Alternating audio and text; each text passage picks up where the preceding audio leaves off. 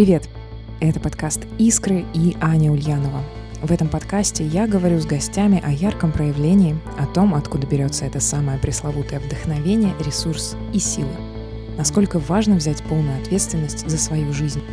Как творить и не выгорать дотла, почему важно очень внимательно прислушиваться к себе и как развивать и сохранять свою уникальность. Этот подкаст помогают записывать бренд Focusrite и компания Sennheiser.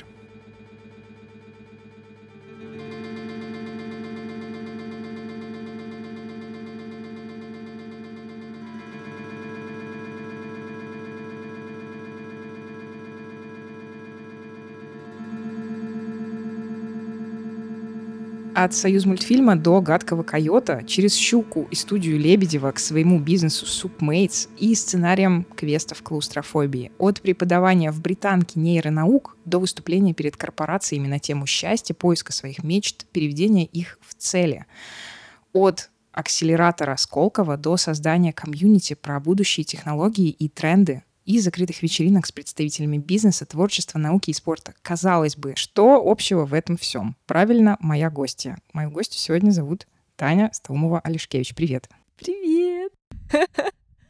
Ты умеешь меня засмущать. Так. Я надеюсь, что не сказала ничего очерняющего и ничего, что могло бы тебя смутить, но все действительно так. И ты здесь сегодня для того, чтобы поговорить со мной о счастье, о ресурсе, о таланте, о чуде каждый день. Мне кажется, что ты умеешь в это, как никто другой. Спасибо большое. Эта тема, мне кажется, действительно, она такая тема story of my life.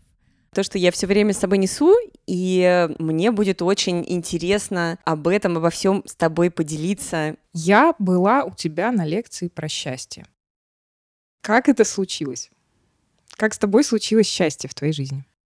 А, счастье со мной случилось еще с рождения, но я очень много задумывалась о природе счастья и о том, каким образом я могу помочь окружающим людям получить все то же самое, что досталось мне с воспитанием и какой-то там, наверное, физиологией отчасти. Поэтому, на мой взгляд, очень важно сформулировать, что есть счастье, и в моем случае счастье — это выбор это выбор того, как ты смотришь на мир, и в зависимости от того, принял ли ты этот выбор, ты видишь в мире либо возможности, радости, какие-то потрясающие совпадения, ну, либо нет. И счастье в моем случае это, опять же, не столько про то, чтобы 24 на 7 быть радостным, а про то, что даже в грусти находить, э, как она может сделать тебя лучше, как она может привести тебя к радости, опять же, или там не привести к радости, а привести к лучшим изменениям, и опять же в финальном случае сделать более счастливым.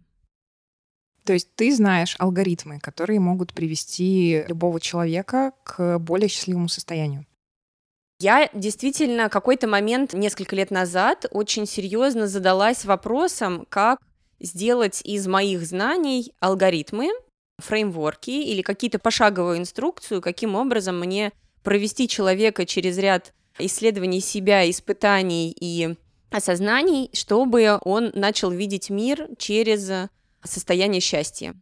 На мой взгляд, это очень важно, потому что, наверное, второй раз скажу, люди очень часто путают счастье и вместо него думают о такой перманентной позитивности и оптимизме, который бесспорно тоже хорош в какой-то там разумной мере, да, но очень важно разделить эти понятия. И именно вот к состоянию счастья можно прийти четко, выполняя действительно определенный набор действий, упражнений, практик и задавая себе правильные вопросы. 20 лет назад я влюбилась в изучение психологии – мне было тогда 13, я прочитала книжку Алана Пиза, почувствовала себя абсолютно всемогущей, потому что мне показалось, что я вообще понимаю все, что говорят и думают окружающие. И это был какой-то безумный восторг. С тех пор, в общем, я не сделала это своей профессией, но э, люди для меня всегда были предметом изучения, восторга и того, что я очень люблю. И вскоре, через, ну, относительно вскоре, в общем, спустя 10 лет, в 2010, по-моему, году это переросло в любовь к нейронаукам. Я начала сначала с нейроэкономики, потом нейробиологии креативных процессов, работая в рекламе. И последние годы этот весь большой базис объединился с еще рядом дисциплин и привел меня к изучению счастья в ряде наук. Я начала твое представление с такого достаточно обильного неймдропинга, и у меня возникает каждый раз при встрече с тобой ощущение суперзаряженной батарейки, аккумулятора какого-то бесконечного. Вот расскажи мне, пожалуйста, как среди вот этих всех проектов, которые с тобой случались, и бизнес-истории, и истории про обучение, про сложное обучение, про коучинг других людей, как в этом всем искать ресурс, как не выгорать, откуда черпать эту энергию, которой ты просто вся пышешь как жаром? В первую очередь залогом энергии является видение того, куда ты идешь и чего ты хочешь. И опять же, интуитивное слушание себя, в том числе через и тело, и создание правильной, как я это называю, экосистемы, то есть всего вокруг нас, вплоть до вещей, которые нас окружают, ритуалов, которые мы делаем каждый день, еды, которую мы э, едим, людей в первую очередь, с которыми мы общаемся, то есть такой общей экосистемы, которая нам позволяет к своим мечтам и целям двигаться. И в этом случае энергии будет бесконечное количество, она будет приумножаться и больше и больше. Чем ближе к цели, тем больше энергии. Скажи, пожалуйста, если у Гугла спросить, кто ты, выдается несколько прекрасных интервью про Submates, про твой проект э, с великолепным э, форм-фактором супов, и там все брыжет искрами, там все заряжено, там все очень ярко и очень на каком-то таком подъеме, но мне всегда хочется спросить, невозможно же постоянно быть яркой в этом. Я правильно понимаю, что есть периоды спада, есть периоды подъема, когда есть моменты, когда тебе хочется, чтобы это все, возможно, закончилось. То есть невозможно быть постоянно в одном настроении в этом всем, невозможно постоянно держать один и тот же тон, невозможно постоянно быть вот такой вот яркой. То есть бывают ли моменты, когда ты разочаровываешься, бывают ли моменты, когда тебе грустно, бывают ли моменты, когда твой проект тебе надоедает, и кажется, что это все безысходно. Вот что делать в такие моменты? С одной стороны, бесспорно, мы проживаем в процессе работы с любым проектом, даже с самыми любимыми, ряд стадий, когда мы можем из-за чего-то расстроиться, что-то может не получиться, и опять же, что-то может, в общем, пойти не так, как хотелось. В том числе это человеческие факторы, ряд неопределенностей окружающем нас мире. С другой стороны, опять же, если мы смотрим на это как на то, что я могу из этого выжить, какие возможности мне это дает, или где я могу теперь э, выкрутить э, на всю мощь свою энергию и туда вжарить по полной, то в этом случае для окружающих людей абсолютно точно создается ощущение, что энергия у тебя постоянно ровным ходом. Опять же, тут есть и свои плюсы, и свои минусы. Плюсы то, что людям кажется, что ты безумная энергетика, и у тебя вообще не бывает там моментов, что ты как-то, в общем, там переосмысляешь что-то, рефлексируешь, эм, там, не знаю, грустишь. И у них есть завышенное ожидание от того, что ты будешь постоянно их драйвить, вести, вдохновлять, ну, в том числе, если это твои сотрудники, то там есть большой-большой такой момент, что ты главный, тебе просто нельзя быть не в ресурсе, тебе нельзя быть не классным, не лидером и не вести людей за собой. Если энергии хватает, то ты с этим минусом не столкнешься. Если вдруг в жизни происходит какое-то там непредвиденное, настолько сильно выводящее из ресурса событие, которого вообще никогда прежде в твоей жизни не случалось, и тебе приходится его как-то очень сильно отрабатывать внутри себя, тогда, конечно, приходится работать с ожиданиями окружающих людей и рассказывать им, что на самом деле ты тоже человек, и тебе просто сейчас может быть очень тяжело, грустно или плохо, и ты правда очень хочешь восстановиться и снова всем светить, рассказывать, вдохновлять и вести. К счастью, в большинстве случаев такого не случается, но при этом есть обратная сторона медали. Такое в целом все равно может случиться, и такое было даже у меня. В какой-то момент, когда я поняла, что я там не могу притащить себя на свой любимый проект, даже просто привести себя в офис, потому что у меня не хватает энергии. То есть я могу это сделать один раз в месяц, и дальше я еду домой восстанавливаться, набирать силы, и знаете, как тигрица зализывает там, э, или пантера э, зализывает раны, вот у меня было ощущение, что я также точно забираюсь на свое дерево, прячусь, и потом, значит, восстанавливаюсь. В зависимости от того, смотрите ли вы через призму желаний, возможностей, счастья вашей цели – или через какие-то другие свои призмы, которые в течение жизни люди в большинстве своем создают или забирают у там, своих родителей или общества, у вас будет разное количество энергии. И вы будете по-разному отрабатывать любые «если» и любые ушибы и кочки. Потому что когда ты радостный в целом, и ты смотришь на все как на возможность, то когда тебя шарахнул, ты тут же понимаешь, что было больно вот конкретно вот в той стране. И именно там нужно поучиться. Значит, там болит, значит, там есть какая-то проблема, которую надо сейчас быстренько апгрейдить и проработать. А независимо от того, это про проект или про тебя самого. И это, конечно, помогает быстрее подсобираться, перестраиваться, быть гибким, благодарить за все окружающий мир и принимать это как уроки. И надо сказать, это вообще одна из важных вещей, которые я себе очень люблю, за то, что самые сильные изменения во мне и самые прекрасные произошли благодаря тем людям, которые мне делали больше всего больно, но у меня всегда находится не то чтобы силы, у меня находится какое-то новое видение и знание спустя время, когда мне искренне хочется сказать этим людям спасибо, и вот в этот момент я наконец-то чувствую, что вот в полной мере взяла их урок. И мне кажется, это тоже очень важный момент, которому классно научиться. Хочу с тобой поспорить. Очень во многих людях, особенно кто занимается каким-то своим делом, кто делает шаги вперед и вверх, заложена вот эта концепция. По-русски это называется э, рост через пипец. Там другое слово должно было быть, наверное, все поняли через что. Но на самом деле рост через э, гармонию, через свет, через любовь, он тоже возможен. Просто почему-то у нас есть вот это ограничивающее убеждение про то, что рост через боль, он всегда типа качественнее, лучше и все такое. Ты со мной даже не то чтобы поспорила, то есть я не позиционирую, что рост должен быть через боль. Абсолютно это не так. Если органично выстроить систему обучения с правильным поощрением в нужные моменты и так далее, то это наоборот будет без э, стресса и без резких рывков. И на самом деле, в принципе, обучение можно и нужно выстраивать таким образом. И я, собственно, этим и занимаюсь. При этом в моей личной жизни зачастую очень явные инсайты и открытия происходили за счет каких-то людей, которые делали мне где-то больно в неожиданном месте. Это не значит, что теперь я буду учиться только так. Нет, я учусь вообще везде, всему, и я такая очень flexible в этом смысле и вообще обожаю учиться чему-то новому. Мне кажется, это одна из тоже каких-то таких mindset ов, которые у меня изначально заложен, я всегда считала себя коллекционером ощущений. И, это позволяет в каждом новом experience е, в каждом новом опыте искать ту пользу, которую это дает тебе для твоих личных интересов, и делает этот опыт гораздо более многогранным и, собственно, в целом твой жизненный опыт а более насыщенным. То есть, когда ты рассказываешь про мой вот этот список непонятных названий, с которыми связана моя жизнь, это именно потому, что мне хотелось попробовать очень разные вещи — и собрать из них некую такую панорамную картину, не узконаправленную, да, а панорамное видение происходящего. Моя любимая фишка — это я в детстве, ну, в детстве, в юношестве прочитала книгу Германа Гессе «Игра в бисер».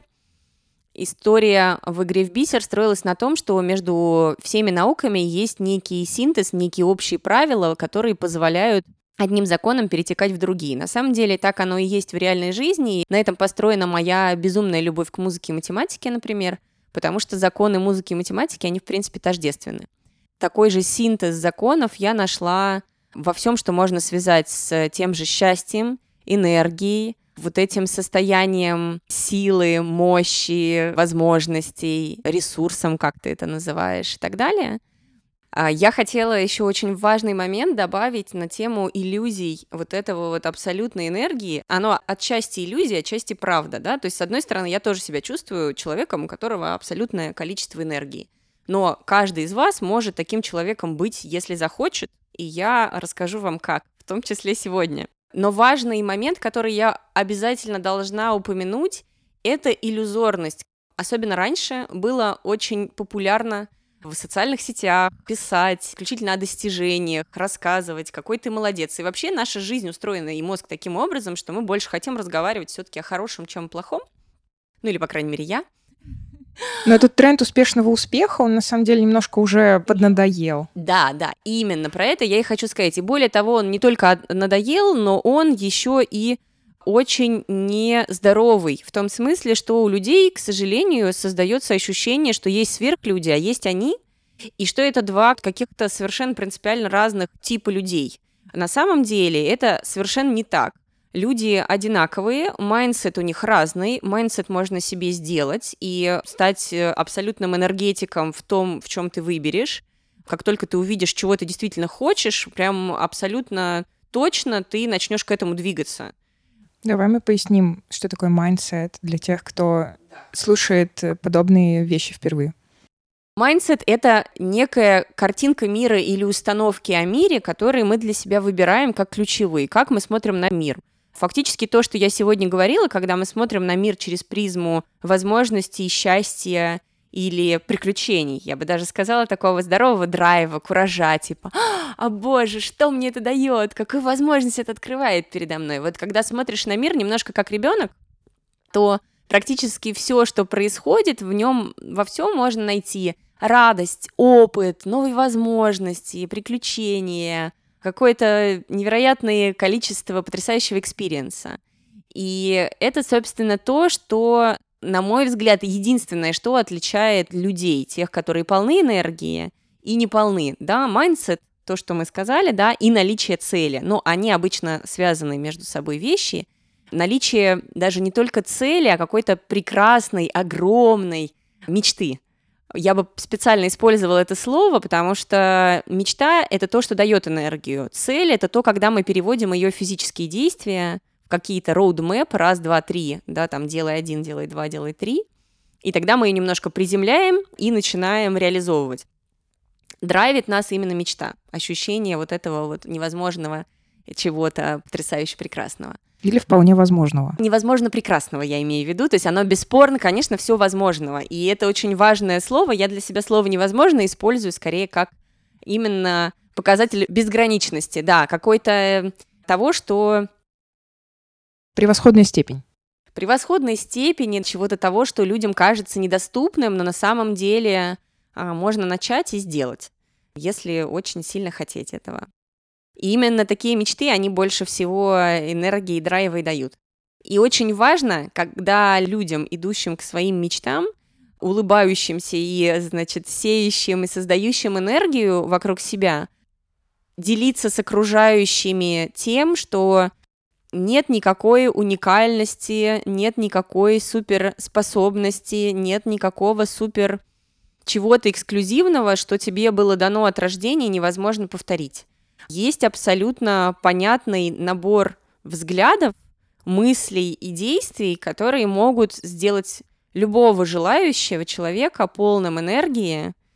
И мне кажется, это вот вообще здоровое общество, это про то, чтобы понимать, что ты можешь то же самое, и про то, чтобы рассказывать о своих успехах не как о успешном успехе, да, а как именно о том, что можно воспроизвести – так, чтобы не отпугивать, ну, то есть не пугать людей, потому что я для себя очень сильно на наших девишниках в один момент столкнулась с грустью по поводу того, что когда я рассказывала о каком-то своем очередном достижении или какой-то своей радости, я увидела грусть в глазах нескольких новеньких девочек, кто к нам только тогда присоединился, которые говорили, что «а мне вот нечего о себе рассказать, у меня нет таких достижений, и я, наверное, такое не могу».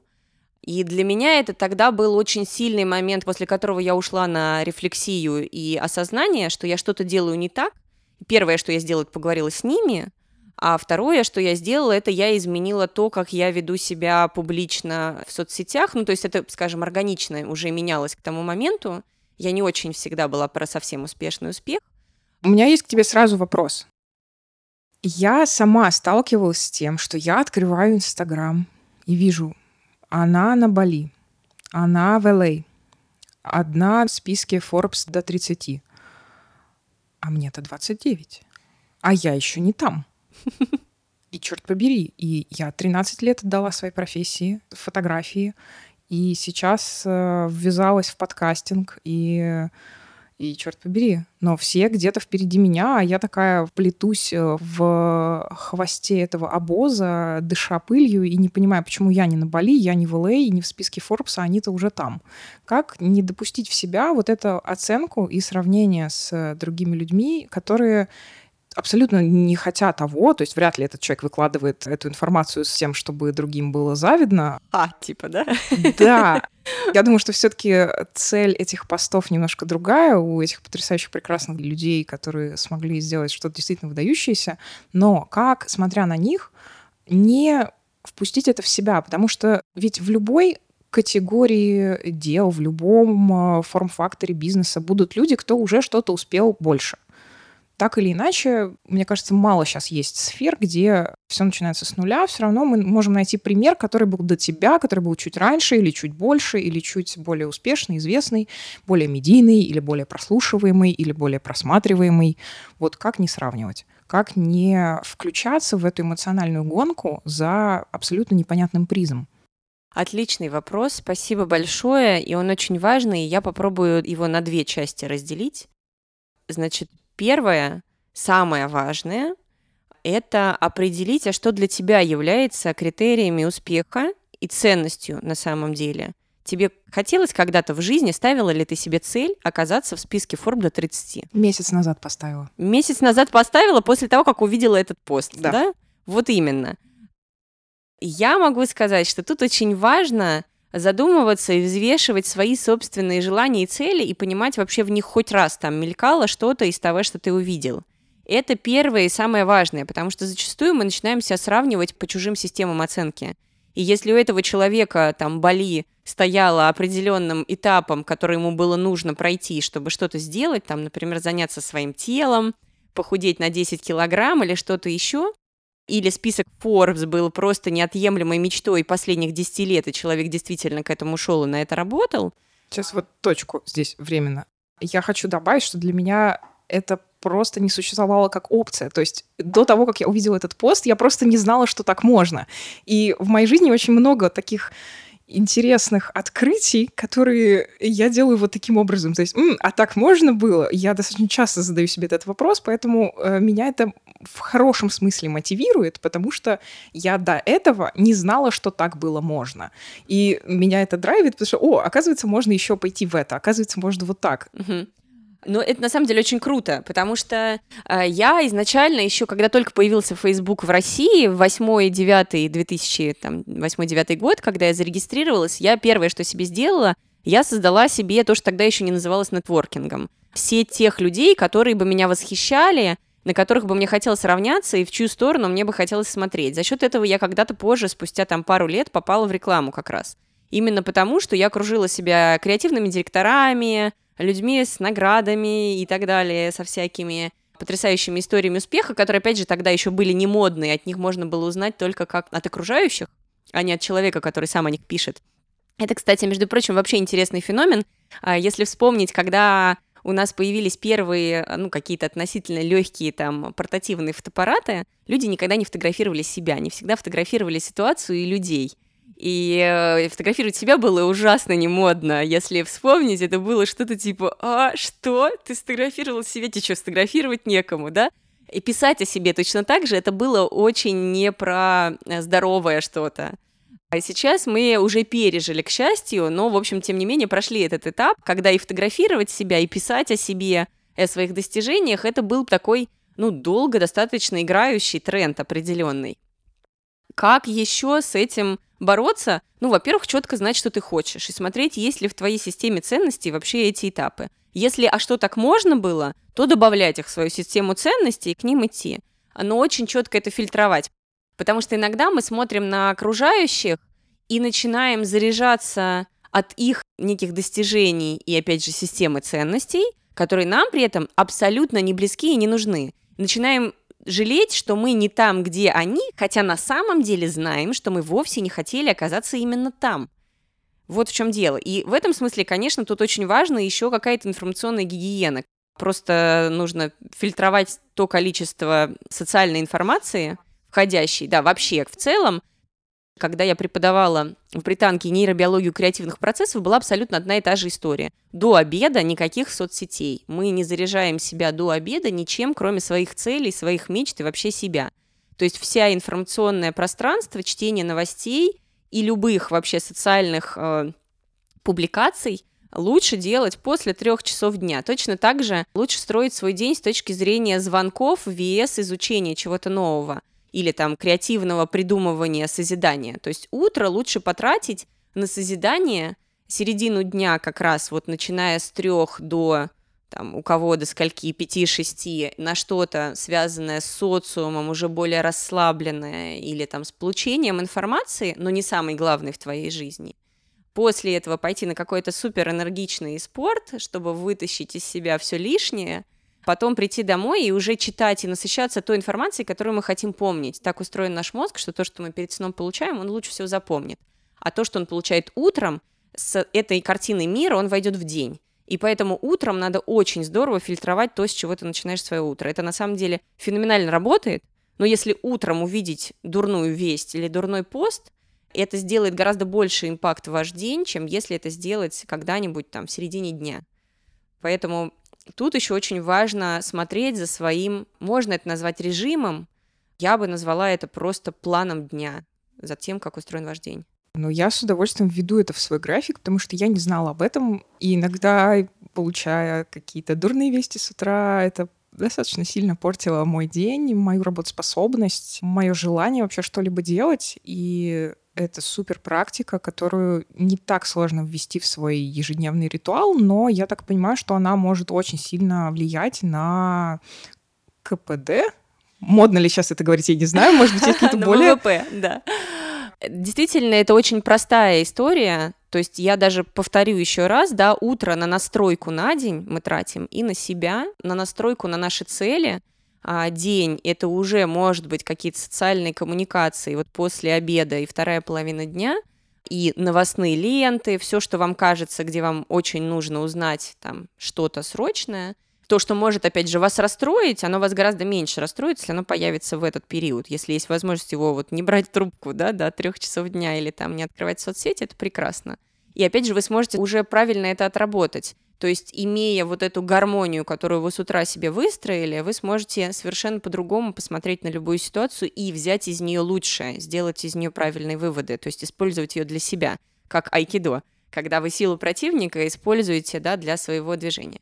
А вечером это действительно, ну, скажем, тут я не, не открываю Америку, вечером перед сном действительно себя нужно насыщать тем, что вы бы хотели осмыслить, продумать, запомнить и над чем поработать. То есть если вам нужно какую-то задачу сложную решить, то то, что вот как раз наша прекрасная история про Менделеева, который придумывает таблицу за ночь, да, нужно насытить максимально свой мозг исследовательской работой всего, что касается вашего вопроса перед сном – а после этого лечь себе спокойненько поспать. Можно перед этим помедитировать, опять же, для того, чтобы гармонизироваться, успокоиться, значит, и после всех чтений в любом случае, какие бы они ни были, и задать себе вопрос, который вы хотите получить ответ утром. Это сейчас, опять же, не Э, эзотерика, абсолютная нейробиология, это таким образом работает наш мозг. Он будет варить все то, что вы в него загрузили, и утром даст вам ответ, результат ответ. и рецепт. Э, да, может быть, не всегда в форме явной, поэтому, опять же, утром садиться делать медитацию или делать, там, это называется по-разному,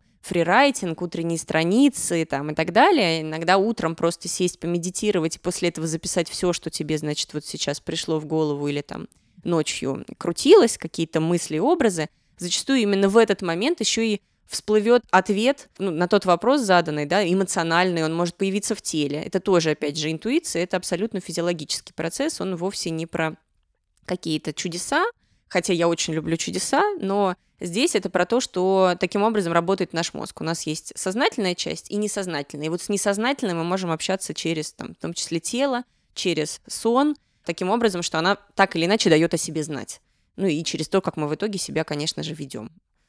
Тысяча вопросов сразу на этот счет, потому что это супер близкая мне тема, и э, меня очень интересуют подсознательные реакции как раз нашего организма, потому что за время карантина, и я это даже упоминала там в первом выпуске, ко мне пришла практика потрясающая по похвале самой себя это был мой способ присвоить себе свои достижения. То есть, э, я повторюсь, что как только ты хвалишь себя за какое-то свое достижение, за умение, за какой-то прогресс, поступок или просто даже за какую-то мелочь, ты я начинаю это присваивать себе. И для меня это стало настолько ресурсным, что первые несколько страниц я не ограничивала себя в количестве прописанных пунктов, но э, эта практика пришла ко мне во время медитации. Я придумала ее, подсознание мне ее подсказало в то время, когда я медитировала. И э, я вышла из медитации и думаю, окей, давайте попробуем. И написав первую страницу, я, честно, рыдала, потому что мне казалось, что, боже мой, ну что такое? Все же могут начать записывать подкасты. Это же не так сложно. Все могут освоить э, звукорежиссуру, запись, найти героев классных, но все могут, а хвалить надо себя. И для меня это оказалось супер ресурсным и очень важным, потому что как я выяснила позже, спустя неделю этой практики ежедневной, иногда меня хватало на то, чтобы написать один пункт, иногда на то, что там, может быть, 5, 7, 10, ну, сколько было времени, столько я на это уделяла оказалось, что я не присваивала себе и половины своих фотографических достижений. То есть, ну да, да, конечно, классно, но это, наверное, с кем-то другим, и все так могут, и вообще ничего в этом такого нет. А потом выяснилось, черт побери, спустя 13 лет занятий фотографией, выяснилось, что, возможно, так могут не все. И даже отходя от этого тезиса, как минимум, это смогла я и себя за это классно похвалить. И столько силы в этом высвободилось, и столько уверенности в этом, и столько в этом какого-то освобождение какой-то, я не знаю, внутренней ментальной энергии, которая дает мне возможность сделать что-то еще более масштабное. В общем, ребята, пожалуйста, присваивайте себе свои достижения, это действительно оказывается важным. По поводу медитации, это вообще супер история по разгрузке своего ума. Думаю, что ты можешь только кивнуть и подтвердить это, что да. Сейчас получился классный монолог, но Вопрос в том, что, может быть, можешь подсказать еще какие-то супер работающие, но маленькие практики, которые можно внедрить в каждый день. Я в восторге от того, что ты сейчас рассказала про практику похвалы, потому что ко мне она тоже пришла, тоже за последний месяц, в другом формате, что интересно. Поэтому я бы поспрашивала тебя потом, сейчас я расскажу, как это произошло у меня, какой у меня был эффект, и, соответственно, Поспрашивала бы потом, как именно ты э, это делаешь, потому что, очевидно, это какие-то разные способы. У меня с чего это началось? Я прочитала чудесную публикацию одной замечательной девочки у себя в ленте «Охвалите ли вы себя?». И для меня сначала вызвало это смешанные чувства. Девочка чудесная Аня Богдана, мы с тобой ее хорошо обе знаем. Она к нам вместе ходит на девишники. И, в общем, Анечка э, очень интересные и правильные вопросы задает себе и миру, и в том числе мне последний месяц. У меня на вот это вот «охвалите ли вы себя» возникло очень противоречивое чувство.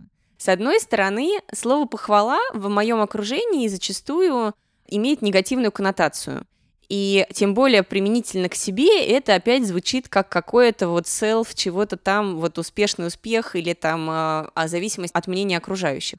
Соответственно, меня, с одной стороны, немножко передернуло, а потом, отвечая на ее вопрос, я задумалась и поняла, что, ну, нет, я как-то вот именно, я могу как-то понять, что да, окей, я чего-то добилась, но именно похвалы во мне не происходит.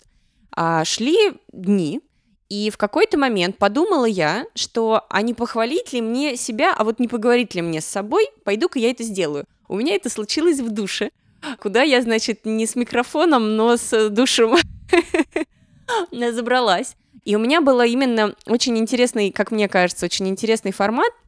Я поняла, что сама себя изнутри я хвалить не, ну, мне не, не органично. Поэтому я фактически рядом с собой поставила еще одну себя, точную копию себя, которая меня знает просто и изнутри, и снаружи. И это ну, у меня не было, конечно, раздвоения личности в этот момент, хотя звучит похоже на это. Но, в общем, фактически у меня даже был не диалог, а монолог. То есть вот этой вот моей второй я которая разговаривала со мной. Она смотрела на меня и говорила, что «Таня, я знаю тебя хорошо и изнутри, и снаружи, в отличие от окружающих людей, которые знают тебя только снаружи, и ты их знаешь только снаружи.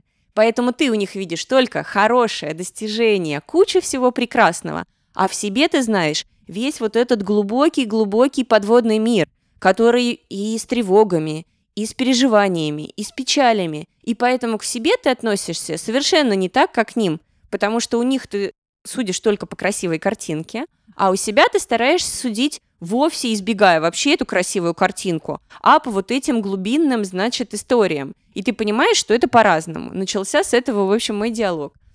Ну, монолог. После чего вот эта чудесная вторая я смогла мне тезисно, но при этом ярко рассказать обо мне таким образом, как бы я сама говорила, находись рядом со мной такой человек.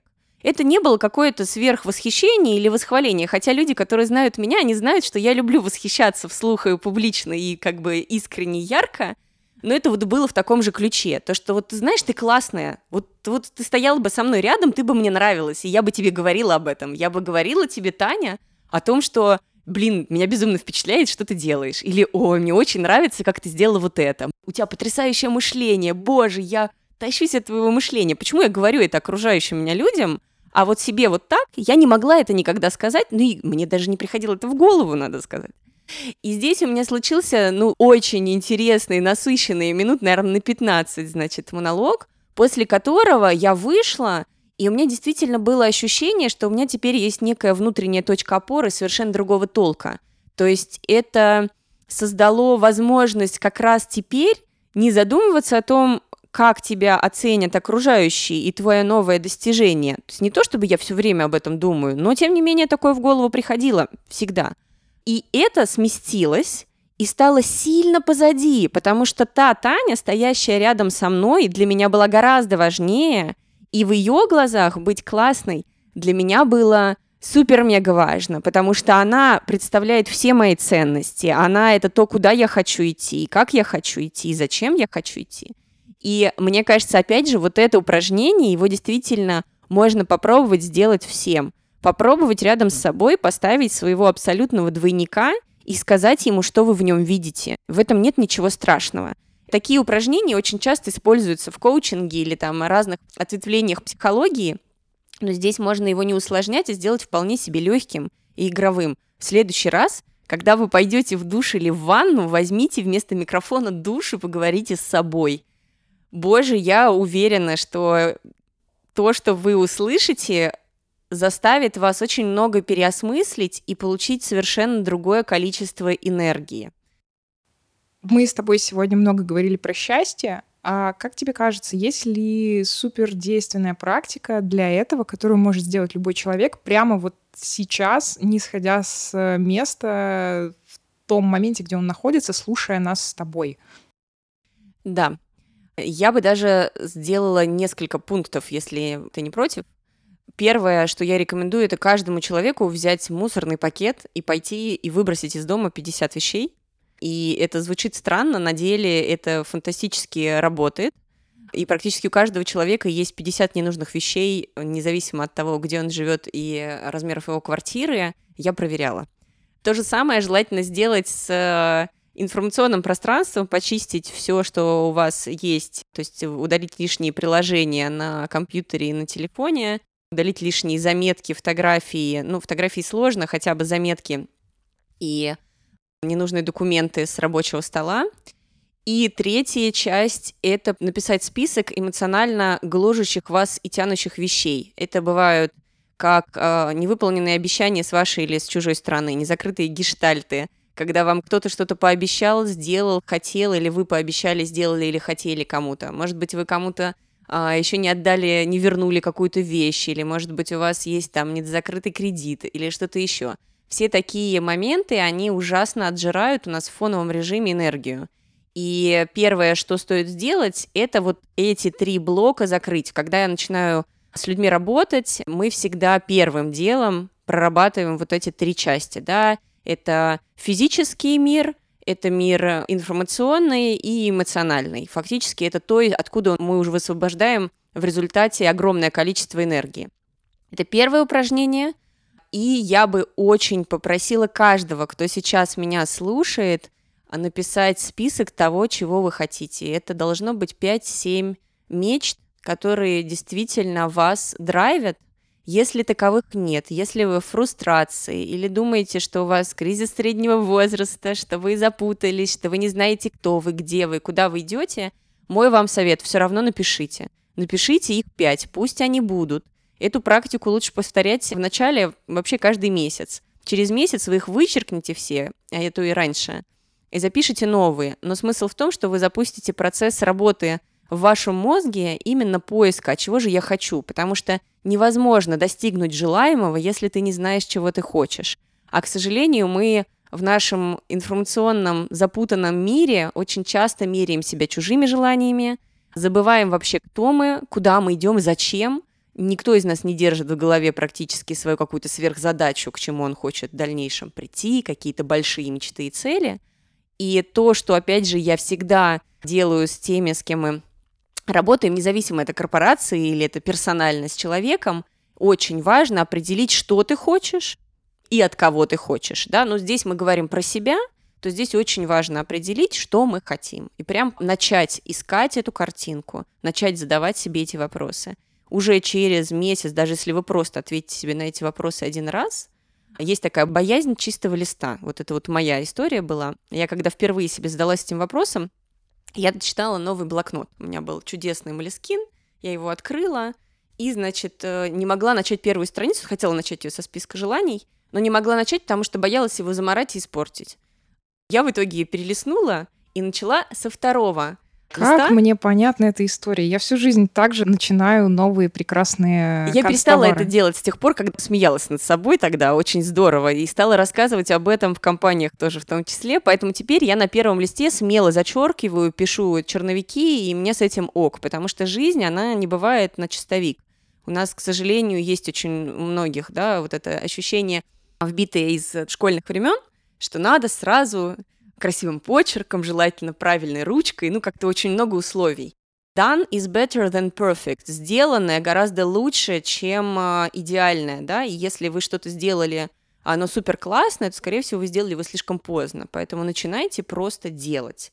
Это первый совет вообще в любой истории. Слушайте себя, слушайте свою интуицию, куда вас тянет по необъяснимым причинам. Бывает, знаете, дело, которое не знаешь, почему, но не можешь не делать. Ну вот как у тебя с подкастами это произошло, ты просто начала их делать, так же, как это сейчас происходит со мной.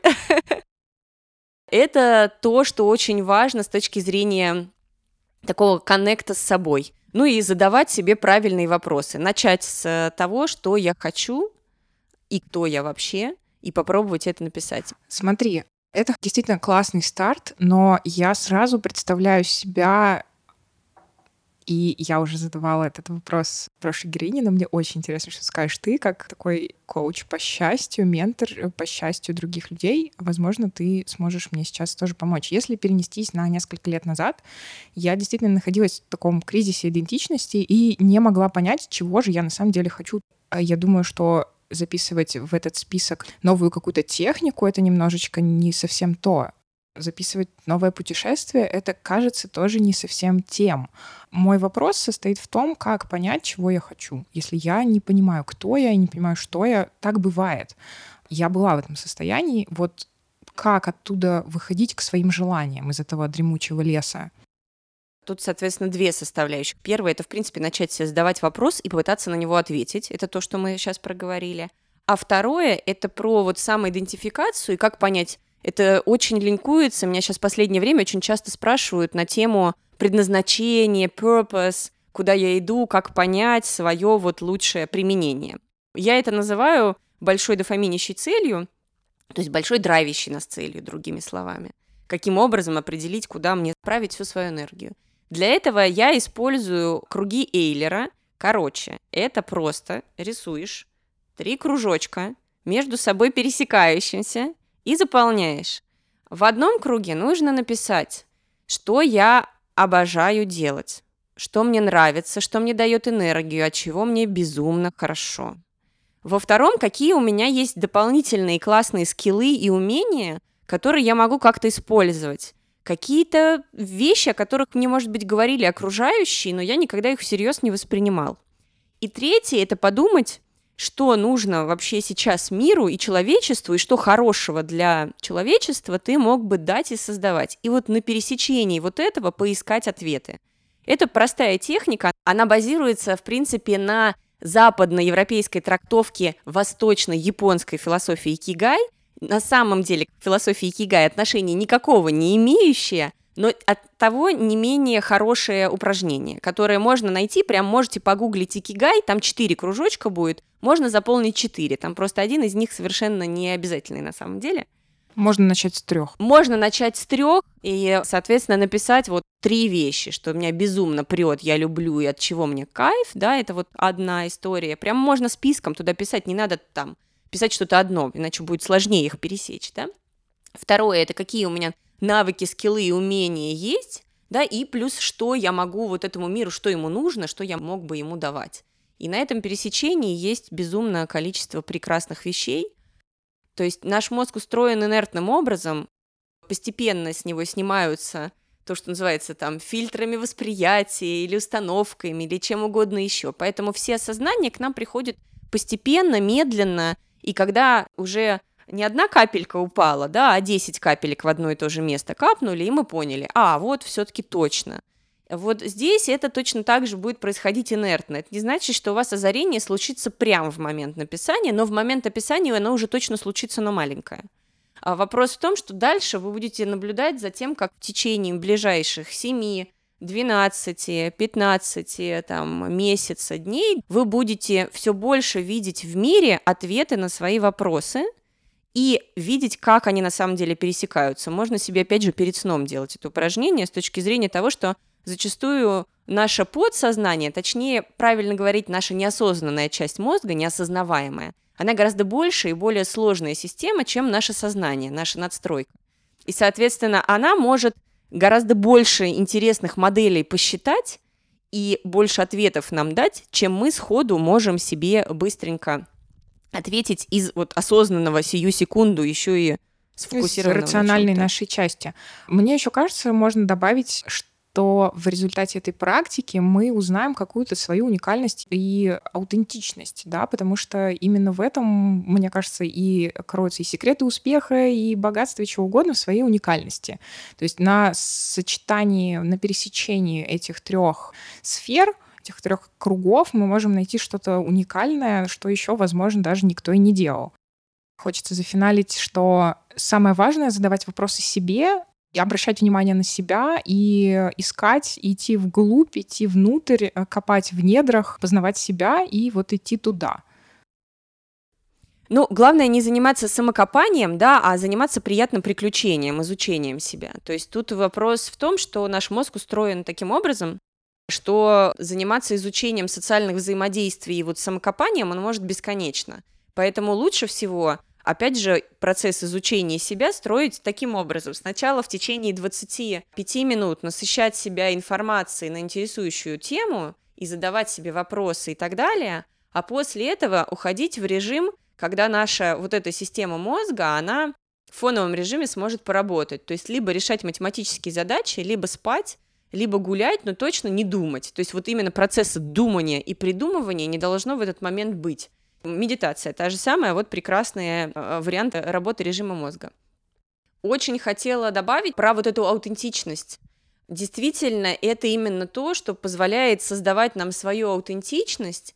И есть чудесный инвестор в Силиконовой долине Наваль, основатель Angel List, который в своем чудесном совершенно твит-шторме рассказывал про то, что люди, правильно создавшие свою аутентичность, получают доступ к четырем глубинным видам успеха, точнее удачи. Мне кажется, что тут можно про это написать еще отдельный подкаст, и я с удовольствием с тобой еще как-нибудь про него поговорила. Ага, это зачин на будущее, прекрасно. Мне это очень нравится, потому что мне кажется, что этих 40-50 минут их на самом деле жутко мало для того, чтобы поговорить и о аутентичности, и о уникальности, и о прокачке сознания, подсознания и всех остальных прекрасных частей наших тел. Спасибо тебе за этот разговор. Было, по-моему, очень круто. Спасибо тебе большое. И я надеюсь, что это вдохновит наших слушателей на совершение или хотя бы на задавание вопросов самим себе. С этого начинаются все совершения. Таня, спасибо. О, да.